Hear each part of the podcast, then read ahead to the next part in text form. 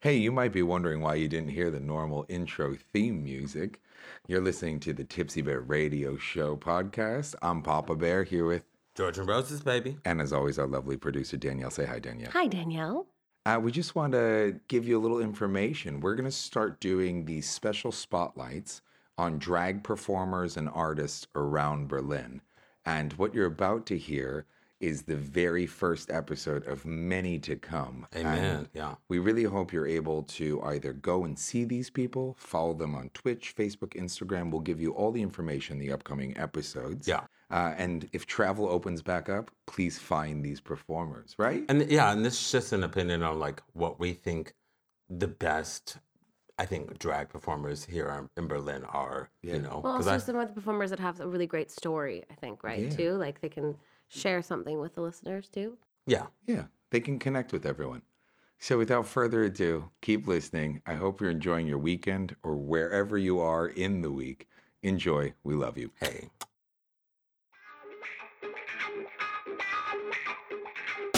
Oh, happy Saturday, everybody, if that's when you listen to this. Uh, we come out weekly. You're listening to the Tipsy Bear Radio podcast. I'm Papa Bear here with, George N Roses, baby. and as always, our voluptuous and lovely producer, Danielle. Say hi, Danielle. Hi, Danielle.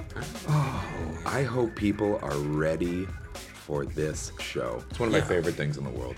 It's the moment where you like you are leaving from the the rest of the world, the news, Yeah. the internet. Uh, It's like I used to hear from my old mommies back in uh, New York City. You're born naked, honey. The rest is all drag. good drag. Good drag. That's what we're talking about this week is drag. Um, we're gonna have a couple of guests, but our first one is somebody that I just absolutely adore. I Hey! think is a genius on the stage. Is one of the hardest working queens I know in Berlin. Um, and in studio today, we are fortunate enough to have Judy La Divina. Say hi, girl. Hey. Oh man, Happy every day. I Every love yes. Happy every day. I'm gonna take that with I'm me. so excited to have Miss Judy on the show, honey. When I first saw her and I told her this, I was like, oh, oh, that's that's how you doing drag. Oh, okay, that's how you do it. You know what I mean? Because I had seen other queens and I already had my judgment coming from the theater world. And then she was like, oh, I'm a thespian. I was like, makes sense why your drag is the way it is and how beautifully it's like um created and like just formed because it has that thespian kind of feel to it like there's a beginning middle and end Yeah, it's. I mean, it's it's a proper show. My business partner Kenny and I always say it. It reminds us of being back, like in New York, like in the amazing drag bars in New York, where like there was a show happening every Monday, and like you just knew you get like an early dinner, or you just grab like you know the fried calamari at the bar, like I was talking about, and then you'd run to like Barracuda because the Monday show is where you were, and I feel like. Kenny and I agree that your shows take us to that place, like at Tipsy Bear. It transforms it. It, it makes it feel like you're in Greenwich Village. Not that it's bad to be in Berlin, but you really get this Yeah. throwback. Thank you, thank you so much for everything you just said. I can just shut up and you can continue. I, I was like, it's gonna be a podcast of us just like lifting Judy up, honey. I'm shouldn't enjoy- any I'm lifting enjoying up. every minute. It really means a lot. Um, yeah, I, I really enjoy this this art form of drag, and I take it really seriously. And I'm always very happy to see that it transform well to the audience and to my community siblings. It means literally everything. I actually remember that day when you saw me first time on stage. I think it was Miss Kotti. oh yeah, you like were sitting in the judges' table. I was a baby queen, um, two and a half years doing drag at the time. I think it's still baby. Yeah, yeah. But What what Miss Kotti year was that? Miss 2019. 18, 2019. 18. Was it 18? Was, Was- it it was already two years ago? It was 18, My yeah. God. For those of you listening at home that aren't from the Berlin area, Miss Kotti is a drag contest that they do um, in a popular area here, and it's got a famous U-Bahn stop, which is our subway, which is Kottbusser Tor. Yeah, and I also think more than a drag competition, it's a drag celebration, which that's what I really love about Miss Kotti. Right. As a, as a takeoff on pageant, because myself, I would not take part in something which puts this negative energy of competition in between drag artists. Right. But I do feel that Miss Kotti is that one platform that actually celebrates it. Completely.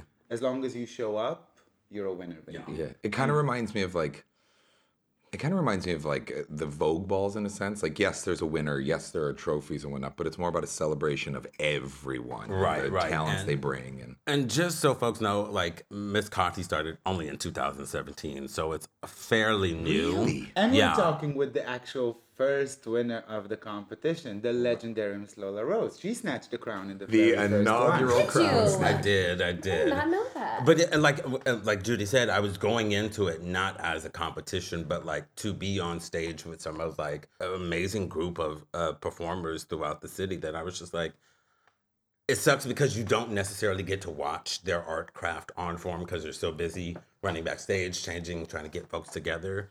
And I just looking at it, it was just like I'm came here to see like people turn some shit out that they wouldn't do at a normal bar or anywhere else. And it was like they're bringing the craft of the craft to the table. And then so, you know, I was honored to to to get that position. And then being a judge the second year, watching like mouth dropping performances on stage and seeing Miss Judy up there, I was just like, girl, y'all don't know the shit you see on RuPaul's Drag Race is like nowhere compared to the stuff that you see from Miss Kotti as well. And so, Does the winner always judge the following year? um, it Usually, yes, the winner and the first runner-up. Yeah. That's why I judged in 2019.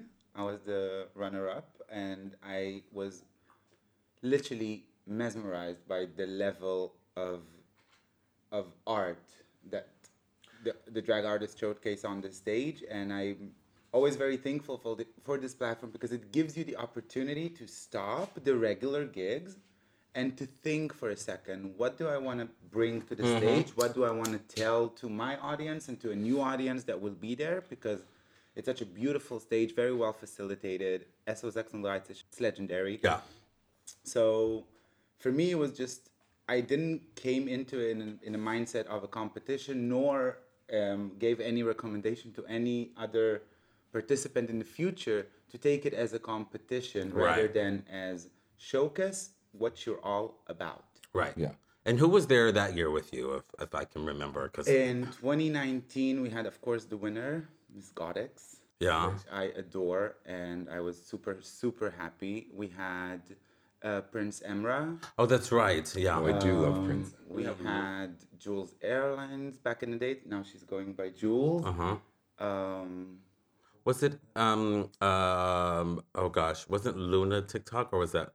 I think she was in 2019. Okay, that's right. Okay. Before we get too far, because we're talking about all these wonderful queens that I know who are, and you know, we all know who they are, but some people at home may not. But first of all, because we're going to get deep in this conversation, I think people like to make a, a facial association. What's the best way to find you on Instagram? Instagram is the best way to find me. Um, it's at Judy LaDivina, but the actual best way to find me is on stage. So no matter where you're from, Yep. just come to Berlin. I'm at Tipsy Bear every single Monday, and I'm very, very happy to do so. We're the I- lucky I, ones, trust I genuinely believe that social media it's a great platform to use and remain like keep in touch with your followers and community and um, other colleagues that you want to book or here or she did that. oh Right, right, God. right. It's really great, but I do I don't think it captures the essence of a live drag show. There's Yeah. nothing that can actually be. So if you want to see me, come to Tipsy Bear every Monday. I'll be there. Are you okay if we put um, some of your Tipsy Bear performance clips on the Tipsy Bear Radio Instagram? Please do that. We will. Right, and that's like she said, it's like the moment to go to the sh- to the show to see someone do a performance. You're like, I like what they do. I might see something even better next time if they're they come to the show and you Exactly. get them booked. And also, like, that. your note, uh, George, a lot of people may enjoy drag. Like, I enjoy drag. I love drag. I've done it two or three times in my life. I'll show you a photo. We're going to put it on the Instagram. Oh, we'll put that as on the well. Instagram too. Yeah, we'll put that up too. Um, but I don't think a lot of people know how much goes into it. So, like, let's say the competition, for instance, Miss Kotti. Just walk me through, you know, costuming, doing numbers. Like, there's a whole prep that I don't think people really. I think they think it's a boy in a dress. A lot of people perceive it as a boy in a dress, um, but that's because that's what they see as the final product, so to say. But I think it's really up to, and for me, drag is not a boy in a dress. It's everything but a boy in a dress. Drag is much more open for interpretations, and it's it's been a, a long way since it started as a, an entertainment for the gays. One of my biggest achievements would be to enter a room for a drag show and to see that the audience is so mixed mm. and, and we have all kind of sexual orientations and and genders and non-gender confirming people which is amazing because drag is not necessarily a man in a dress and i think whenever you put a show whether it's miss kotti or any lineup you need to think what do you want to say mm-hmm. so I really enjoy the spotlight and I really enjoy the stage and I'm enjoying to pretend I'm Beyonce. But that's not enough. Right. When people come and, and watch a show, they need to be they for me they need to go to the entire range of emotions. They need to be happy, they need to be inspired, they, they need to be emotional, sexually aroused. Everything is valid. Immersed. Yeah, you, you need to you need to give them everything, because at the end of the day, I use that platform of drag and entertainment because that's my talent. But I also want to use my voice because I have something to say, and I feel that in many ways, drag artists are the the leaders and the politicians of our community because we are not represented anywhere else. Right. And is that something what you showed in just um, the Miss Kotti pageant and like how you got for me it was important because I, I put a number that was really inspiring to me and I, and I was on stage together with um, eight gorgeous beautiful women who really inspired me in this journey of berlin from the age of 19 to 59 they were all my dancers and we we oh, celebrated I thought you were talking about your age. I was like, oh, no, no, oh, you call yourself old. we celebrated the, the the representation of, of femininity in a way that is not very I feel that the entire homosexual revolution and we have so many rights now and we have pride, it's great, but it means nothing if we're adapting heterosexual norms and we're starting to celebrate mass to mass culture. It becomes stupid. Yeah, well, and I we talk about this all the time. I feel like it comes up every episode at some point. Is like the educational side of it. There's so many people that just feel comfortable in what they were given that they just slide into whatever they want to, and it's like, oh, no, no, no, no, no. You This mean is like the younger generation? yeah, like this is what we fought for five years ago. I think that that's the responsibility. We are mm-hmm. very privileged to be able. I'm very privileged to be able to have a dra- to make a living from drag and have drag shows every single month. I'm privileged, and that is only possible because a lot of people sacrificed so much of their mm. life, and sometimes paid with their life in order for us to be free to do it. But we do that now as mm-hmm. well too as drag queens. We sacrifice a lot in our life and our own life to do drag as well. So it's The still elders. the fight are still con- is still continuing for the other the the later generation for to do that. You know, it's like the moment you step out in a dress outside, you're already putting a political statement in and you're putting your life on the line as well because of other external outward uh, energies coming in to say this is not correct, right? So then when you do step out and you do do the show, it's just like a another another. I like I've been using this Ten Commandments thing of like once it's in the stone, it's there, honey. Exactly. You but, know. but along those lines of education, like I was talking about, we've sliced off some huge pieces of bread, right? We've got marriage, we have job protection, you know, adoption finally is on its way, you know, all these things are there. But it doesn't mean that we still have to pick up all the crumbs. And that's not to say that any issues are larger or smaller, but just because the one you cared most about got handled doesn't mean you turn to your brothers and sisters and say, okay, what now? And it's always your problem too. Yeah, if you're if you're gonna stay indifferent to problems of the others, at some point that's gonna find the they, they're gonna find their way to you. Well, indifference makes you the oppressor. Absolutely. You know, you side with the oppressor. So it's like even turning the focus towards like the trans community now. I love how much focus is on the trans. Growing up in, you know, uh, Cleveland, Ohio till I was 13, I knew a couple of trans people. Then in New York City, I met a ton of trans people. And you kind of have them in your orbit. So indifferently, I hate to admit it, but it's the truth. Indifferently, you just kind of become accepting because you see them out and you have them over for dinners and whatnot, but you don't know the whole spectrum of their life. And now I feel the world has such this amazing hyper focus on let's look at this group and see what we, can do to help. We better. We better we because have I don't see any kind of separation. For me, if we if we look at the, the pride flag, for example, so we have all these beautiful colors. If the gays are liberated now, it doesn't mean that it means anything No. if our transsexual siblings are not safe. It means nothing if people don't understand the concept of non binary. It means nothing if if uh, drag kings are being excluded from from our community spaces. That's also our problem. Yeah, Yeah, and yeah, that's yeah. the idea. There are no crumbs, right? There's always another slice of There's bread. always another slice. Yeah. So speaking of one thing about this last thing about Miss Kotti, Mm-hmm. like juicy tea, any juicy tea that happened backstage of like anything because The drama. I I was a judge that year for 2018, and that being up there is a different side because then the next year I was in the audience and I was like, "Hey, girl, how you doing?" you know, so I was like went from the stage to the to the judge to being a, a peasant, you know, and like being up there also is like it's really incredibly hard to judge because uh, first of all when you go up there you're like okay i'm judging as a as a as a queen right or as a king or a performer right and i have to now put all emotions aside of who i know how i know them what they do for me how you know and what i do for them as well because it's like when you come into work. When you come to work you do this job. When you're friends you can keep keep keep keep you know but like it was really hard for me to see two amazing people that i knew more than 2 mm-hmm. well if we I- I let, let me talk about the tea. Let me talk tea. Let me talk tea. No, no, no, no, no, no, no, no. If I want to be a bitch, I'm gonna be a bitch. There were two Oh my god. amazing performers up there, and everyone else did a great job, and I give them a pat on the back for doing that because the competition or the pageant, let me say that, is not easy. But it was like, and they have the score sheet that you have to like mm-hmm. kind of break it down, as you know, of like one to 10, one to 10.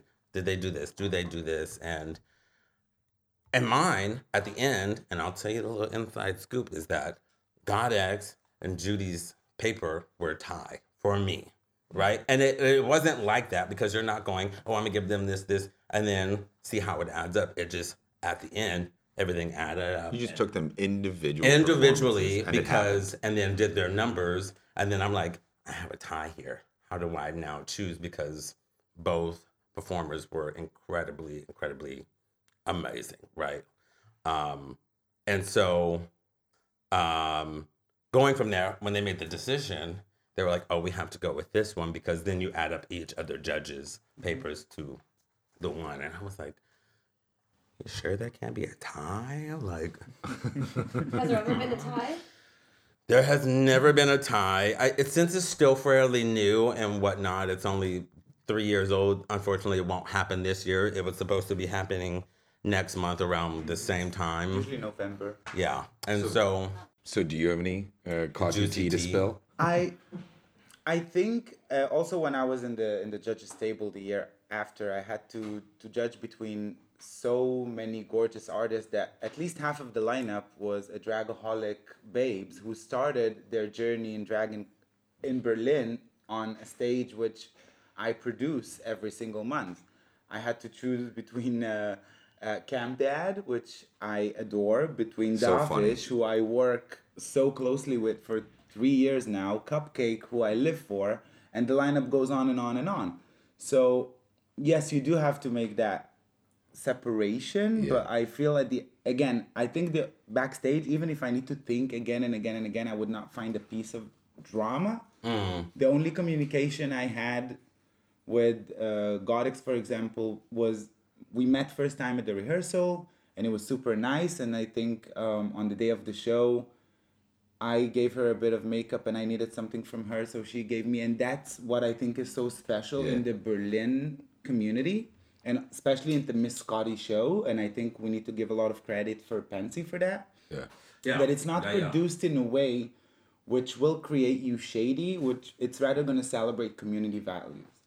I feel that if competitions like RuPaul Drag Race would handle would be handled the same way Miss Kotti is handled, Yeah. we would be so much more comfortable with how we represented on the media and the mainstream media as a community. And I Right. I do think that Berlin is very special in that matter because we all came from everywhere. Right. Yeah. And we found each other here and home here, so we have this kind of like I care for you. And I was very happy Yeah. on, on Miss Kotti night. I was very, very happy to show up. And I was very happy that Godix won.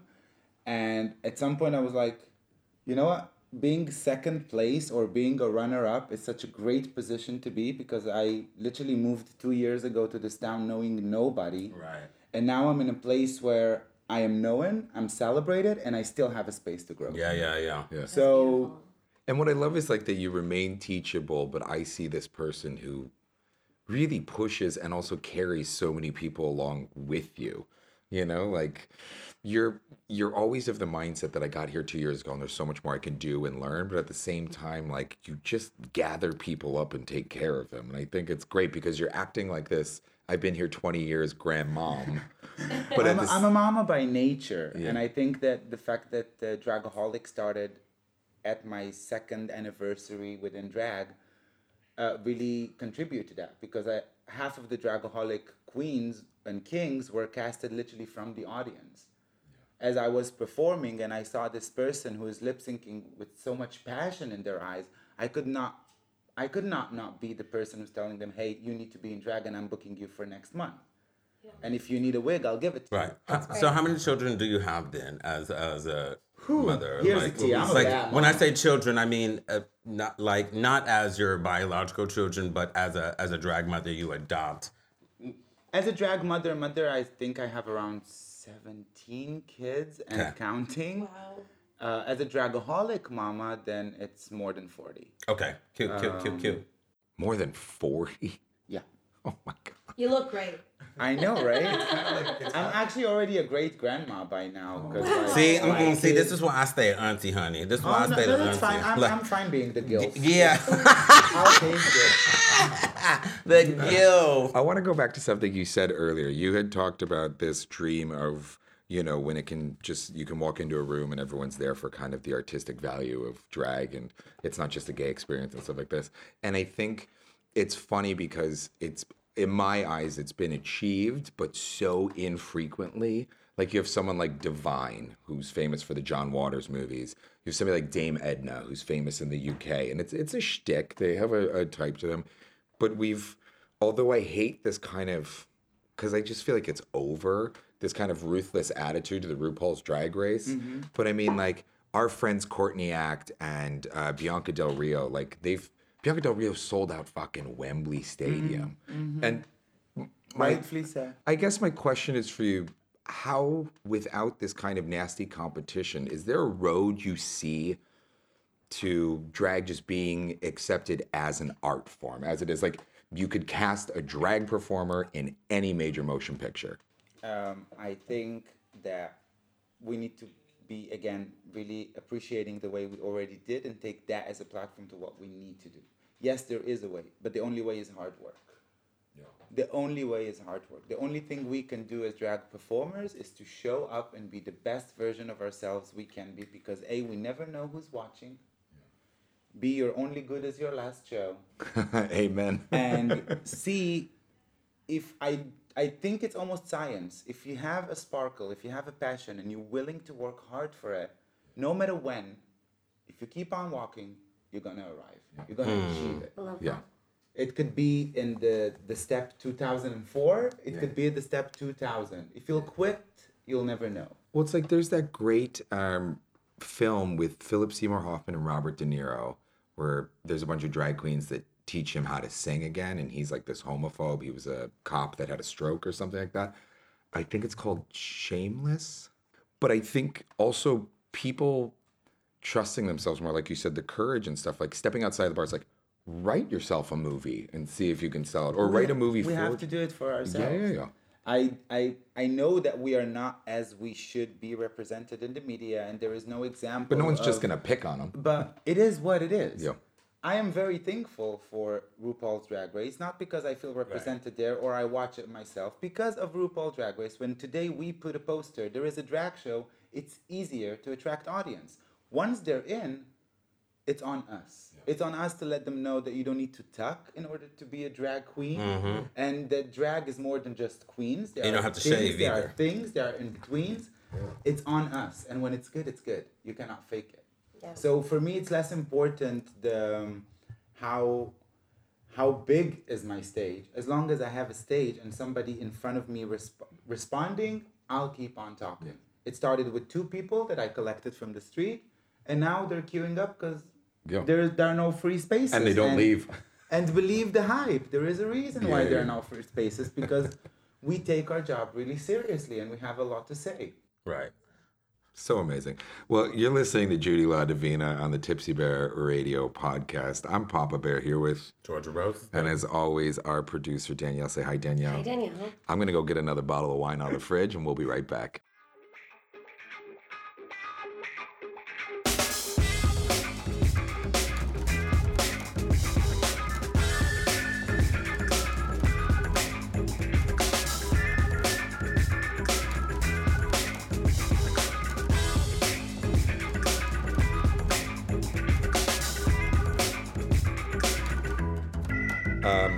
Hope you're having a lovely weekend or week or whenever you're listening to this. You're in studio with Judy LaDivina, our hey, guest, hey. the lovely. Um, anytime I have so many drag queen friends and I just adore them because of the art form and who they are, and it's they're always such vibrant people. I don't know a lot of like down in the dumps drag queens, um, so I always try to make sure to kind of capture some of their essence, and I always feel it always goes to the same place, which is kind of like their life story that then became their origin story to their artwork because it is such a consuming artwork. It's like it's professional acting, you know. I the most I know about you, to be honest, is that you grew up in Israel, and uh, I guess you'll tell Correct. me, you'll tell you'll tell us how you got to you. Um, well, I'm still in the process of getting to me. I feel like it's always changing. Uh, I yes, I was born and raised in Israel, to a very small family and a very big family. Meaning, I was my mother's only child, but one of 57 grandkids, just from her side. Oh, Girl, Yes, Busy. very busy. Ha! My parents got divorced when I was very like I think I was three years old, and so we grew a lot with grandma and grandpa. So I always had this contrast of being home, just me and mama, and I have like it's my palace, or being with grandma, which clearly I had a very strong connection with. But there I'm one of fifty-seven. good lord. Um, what number are you in that? In that? I, I, don't know. I, I never Numbers never don't really bothered to matter check. anymore, honey. Never bothered to check.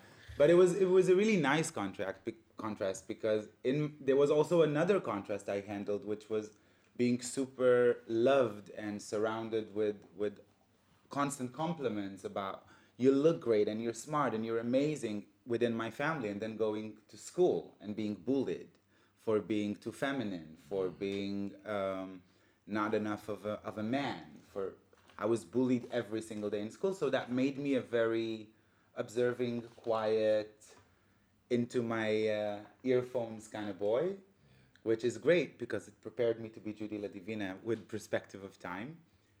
Um, and yeah, after I finished high school, I started working for a production company, mostly backstage.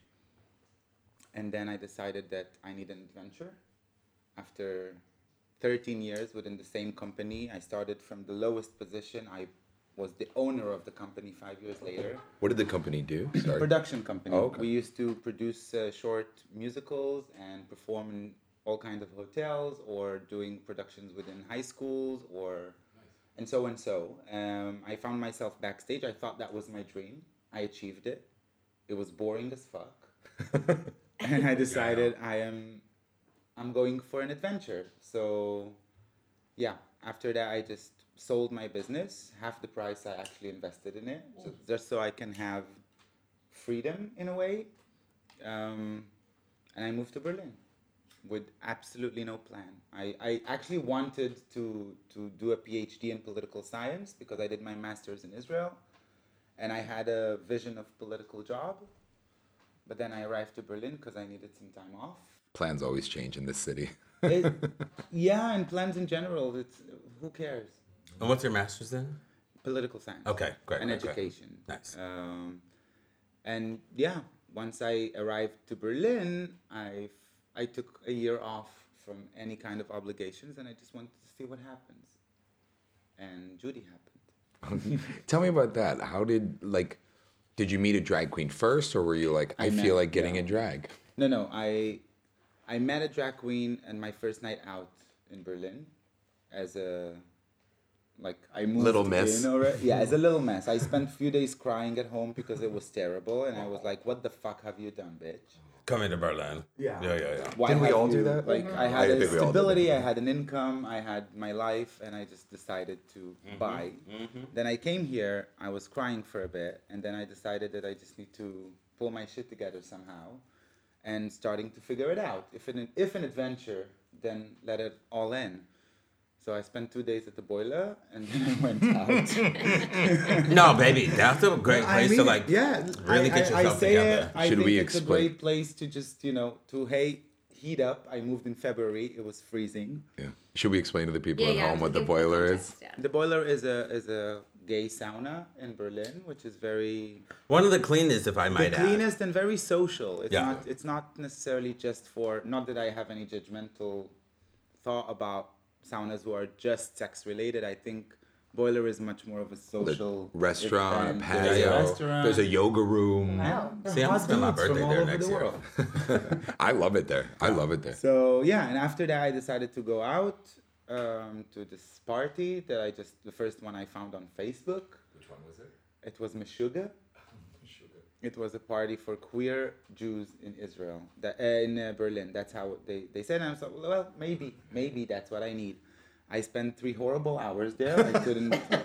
I was completely disorientated. I was like, this is exactly why I left. Was it Then- like being back in Israel? Somehow, Yeah. um, and then a drag queen showed up. And the second she entered, my jaw was just on the floor. And I was like, what is that? I want to talk with it. Was it like a dream sequence in a movie? Like, She was so casual, but she looked for me like, like in my eyes, she was the most amazing, glorious movie star. So we had a, a bit of a chat, and um, apparently she's also from Israel. Um, and I was like, okay, so I'm a director, dancer, choreographer, you name it. I would love to collaborate on anything you need. And then for one year, I followed her literally to every single gig, zipping her up, fixing her hair, dancing for her. It was really fun. Mazzy Mazeltov, of course, I'll say her name. Uh, she's an opera singer as well. Cute. Um, and then we found ourselves in many times when we were rehearsing when she was like, "Oh, bitch, you're good. You should do it." Uh, really? I don't know. I don't know. Then one time I tried it. We painted me. We put me in hair. We went down to the street. I got crazy amount of attention, and I loved it. Yeah. So I was like, okay, now I have. I, I have a tool, and I do love to lip sync, and I do love to to entertain. So let's give it a try. And then I gave it a try for six months at home, just me and iPhone and lots of weed. Oh, I thought you meant home, like you went back to Israel. Lit- no, literally in your Home flat. in Berlin, in my flat. I used to paint three times a week, so I can practice. And I literally did how I used to direct other projects. That's how I built Judy. I used to film myself for like three hours, just stoned, but rolling up my playlist. Speaking and lip sync this, lip sync that, do whatever I feel like, and then take it all off and watch it on the big screen and write notes. I mean, literally a true, you know, artist. like, I mean, that's, Um, it's like watching dailies. Yeah, and I watch all the season of Drag Race. I literally did my research, all the seasons of Drag Race, just to learn the, the scene and the language because I knew nothing about drag. And then I took time off from Drag Race to read and watch autobiographies of inspirations of mine. Big, big feminine power from Maya Angelou to Beyonce. Um, but what about is there, are there any like Israeli um, queens or like inspirations that you took? My biggest inspiration in life would be Dana International. She's Right. a transsexual woman uh, who won Eurovision for Israel when I was 13. And that was the first time I've seen a queer person, a trans person, being celebrated. It showed so much of the hypocrisy of the system because before she was already very successful, but she got very negative media coverage.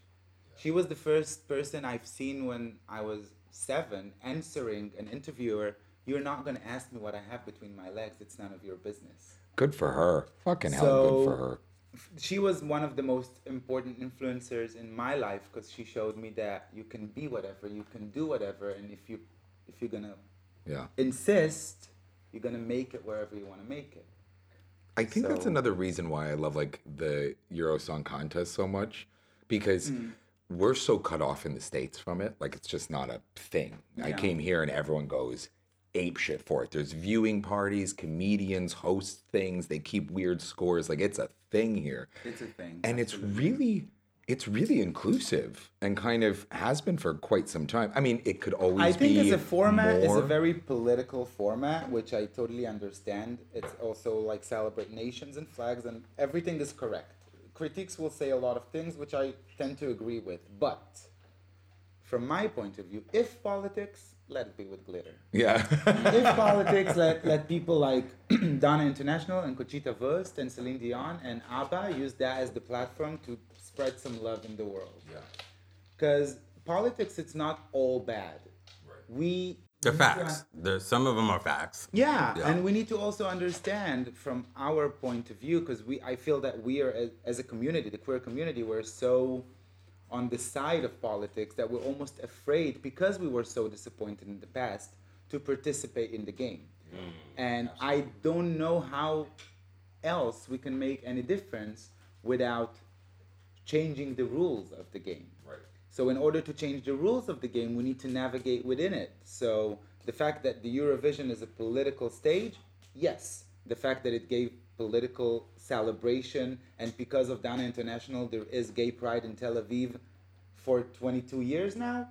So I get the prize. You know what I mean? Absolutely. Listen, I'm with you 110%. And, you know, When she won, it politics was and the one time in the history of Israel that the straight football, um, um, how do you call it, fans were celebrating on the same day with the queer people with pride flags at the same spot, and they all hugged each other and loved each other because she won it. And also, thank God the world's changing and those people come together for a hug, Yeah. you know? So, I want to, before we go to hit the bowl, because we got to come in on that segment, uh, I just want to ask you, what was, what would you say if you can zero it in? And uh, I know you did a lot of preparation and stuff like this, but uh, if you could zero in on your first like public night that Judy LaDivina was born, or where you felt, oh, I'm going to keep doing this. And also to piggyback that, one of your favorite moments of all of all of your shows that you've done. Okay, I love those two questions. Perfect. Take it Uh, away. First show uh, I ever did, I left a bit overwhelmed because I was so I, I was trying to be ready for it without realizing that I'll never gonna I'm never gonna be ready unless I'm gonna try. So it was a bit bittersweet. It was a competition I won, and still I felt like I was not comfortable enough. Uh, I think it's because I had very very high expectations from it Right. but I'm very proud of that moment because it it meant a lot for me. And what I realized that day is that, okay, it's not gonna be that easy because we love to dream and we love to tell ourselves stories that if I'll do one plus two, I'm gonna get whatever I want. Hmm. It's not always how it works. Sometimes you're not gonna feel so good about it. Sometimes it's not gonna work as you planned. Sometimes you're gonna enter a room to a show that you expected to be full and there'll be nobody inside hmm. it means nothing about you unless you're gonna keep on doing it. So I had I had shows when I literally entered the room and there was no one inside. So I stepped to the street and I invited people with a smile. And at the end of the night, I had five people. Yeah. It's not what I expected, but there were five people who kept on coming back and bringing friends because I gave them a show. yeah, because you just kept on. You have to keep on going. And my favorite moment to date, All your shows. I can I, I will go even deeper of my life, not just my show. Wow. Mm, as Judy though. as as Judy and as the Who else would- I plays only know Judy, Judy. I think last year December Dragaholic graduation party, um, I stood on SchwuZ stage surrounded by 46 queer drag artists that I know that I have a tiny tiny part in in their journey of drag and we all sang together Titanium and it was the most. Emotional, amazing, rewarding, inspiring moment of my life because we we we, we dreamt it, we, we visionized it, and we made it happen.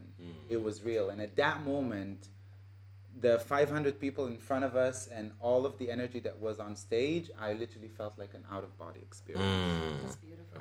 God, I hope there's so many more of those to come. That's so There will be. Absolutely. There will be. The 25 years anniversary of Dragaholics Mercedes-Benz Arena. Here we Atta girl. come. Amen. Amen. All right, Let's we're gonna get real on it. quick. Yeah, what's Before up? we do hit the bowl, really quick. Yeah, I was just saying we're gonna sign off. I hope you're enjoying your Okay. Saturday, Sunday, Monday, Tuesday, Wednesday, whenever the hell you're listening to this. And I You better be listening weekly, and you better be subscribing. You better And telling be your friends too. five star reviews. Tell your daddy. And your auntie. He's gonna like it. Everyone can listen to this show. Um, we're gonna come back and we're gonna hit the bowl.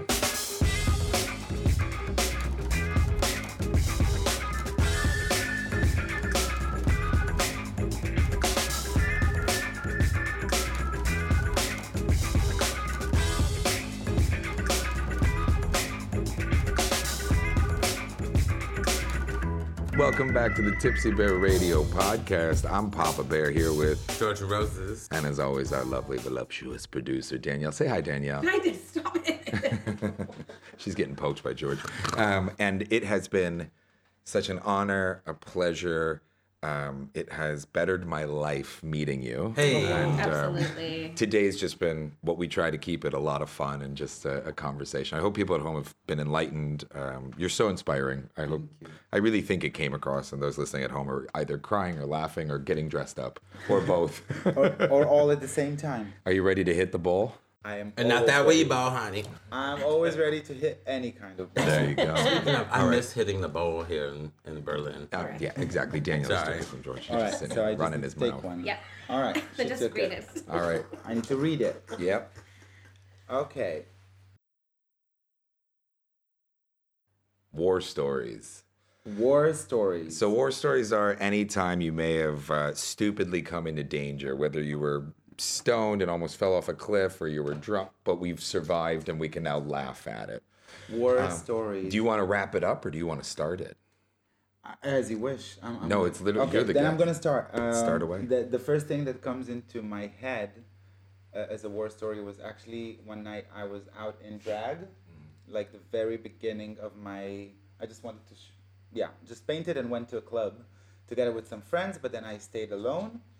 Um, I used to drink at the time, so I drank and drank, and then there was this guy, and he was really cute, but he was trying to go to places he should not go. Um, and before I noticed some, there was something in my drink. Mm. He put something in my drink. Oh no. Um, I realized it a second after I took the zip because I felt like I, I don't know this feeling. You got roofied. So I just ran to the side and I had to take it off with shoving some fingers. Uh, it was still very traumatizing. Then I had security escorting me out uh, in a good way because they understood that something is off. And I also told them that they might want to check for the guy.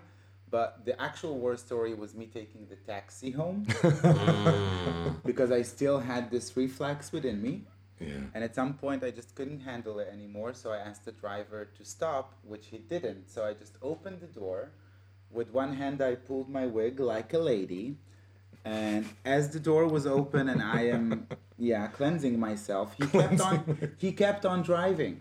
Oh no! He kept on driving. You're in the cab. I'm in the cab, and the and the thing is that I was so the, the situation was so surreal for me. I don't know why. The only thing I thought of as the mo- at the moment is that I hope nobody's filming it because I don't want to go viral from the wrong reasons. As you're leaving an oil Um, slick. that was also the cab. only time ever I fell asleep with makeup because the second I arrived home I couldn't move, so I Yeah, just yeah. laid on the bed and I just said, "Bitch, sleep," and that's it. I'm very thankful that this is how this story ended. Yeah. Yeah. And I'm making sure to mention it whenever I get the chance because we should all be very, very aware and protective of our safe spaces. Absolutely. Even at queer clubs, we need to take care of each other. I was lucky to be spotted by a security guy that helped me to find my way back, but it's a community issue, so yeah. And if you know who he is. I'm cutting his ass next. Well, and Judy brings up a good point, though. I mean, safe spaces are the ones that need to be looked out for and protected the most because they become the easiest hunting ground. Yeah. Because everyone's Yeah, yeah. understanding is, I can put my drink down. I know everyone here. and it's our spaces. If we're not Right. like every single time I'm in a party or a rave, I take at least two hours out of the 24, depends how good my dealer is, that I'm gonna spend there um, to do people's. People is, is going to the toilet and making sure no groups are chit chatting or having sex while actual bodies needs to use the toilet for what it meant.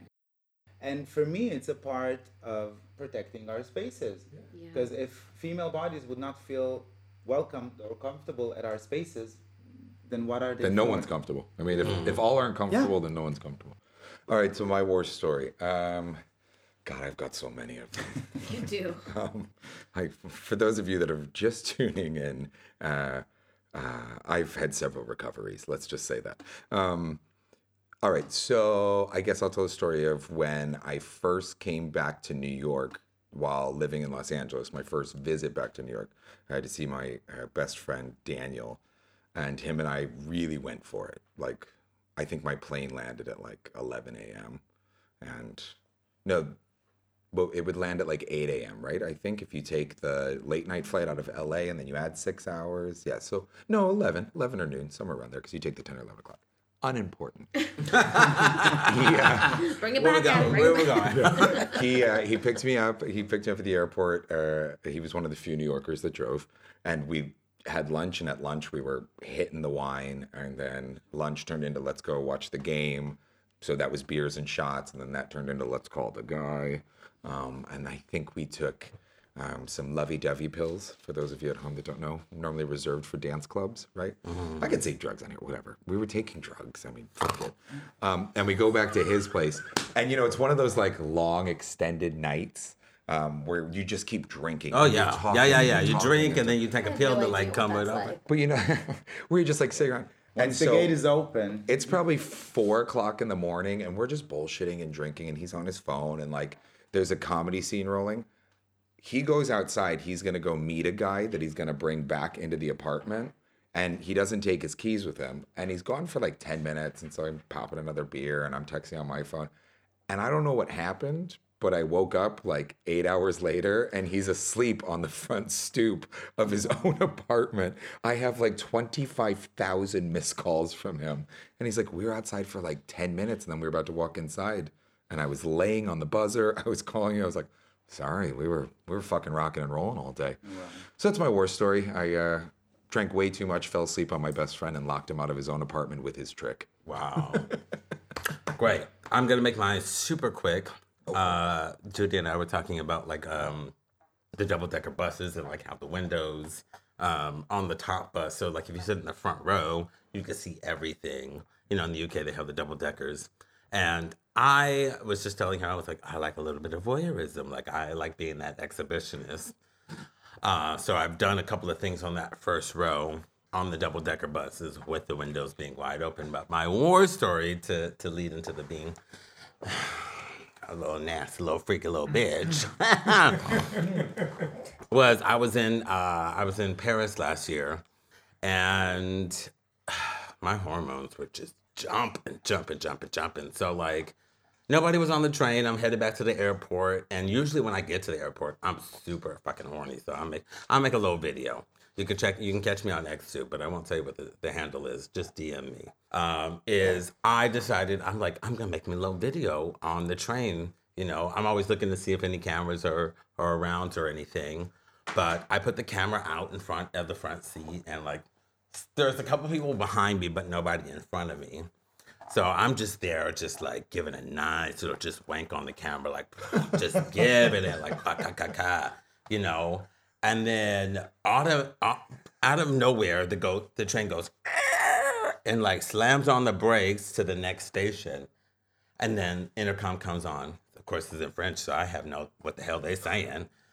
And I'm like, in my head, I'm like, oh fuck, the camera saw me, and I literally put all my stuff back in, put my camera back away, da da da, sit there, and I'm thinking they caught my fucking ass. They caught me. Doing the dirty I'm not jerk. going to jail here in Paris on the way back, honey. I'm like, please, Jesus, please.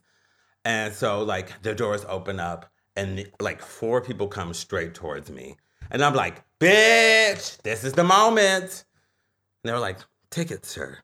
It was their controller who was just looking to see if there were tickets around for anything. And I was like, oh, here you go. Here's my ticket.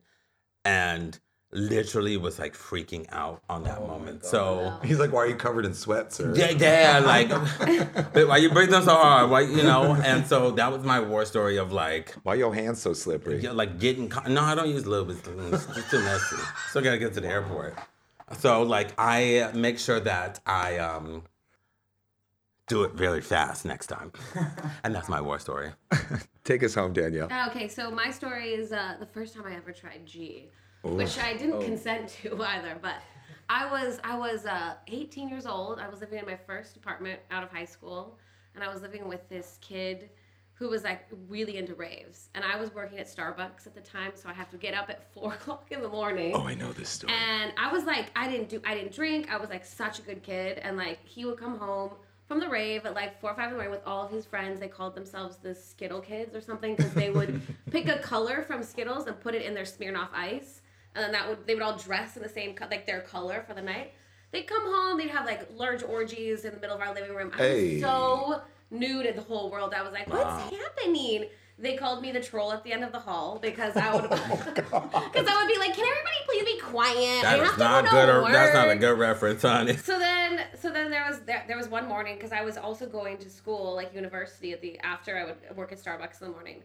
I I like I would get up, like take my little shower, like go into the kitchen, like make little orange juice, make a little toast, go take my shower. So come to find for the first time, they had dosed my orange juice.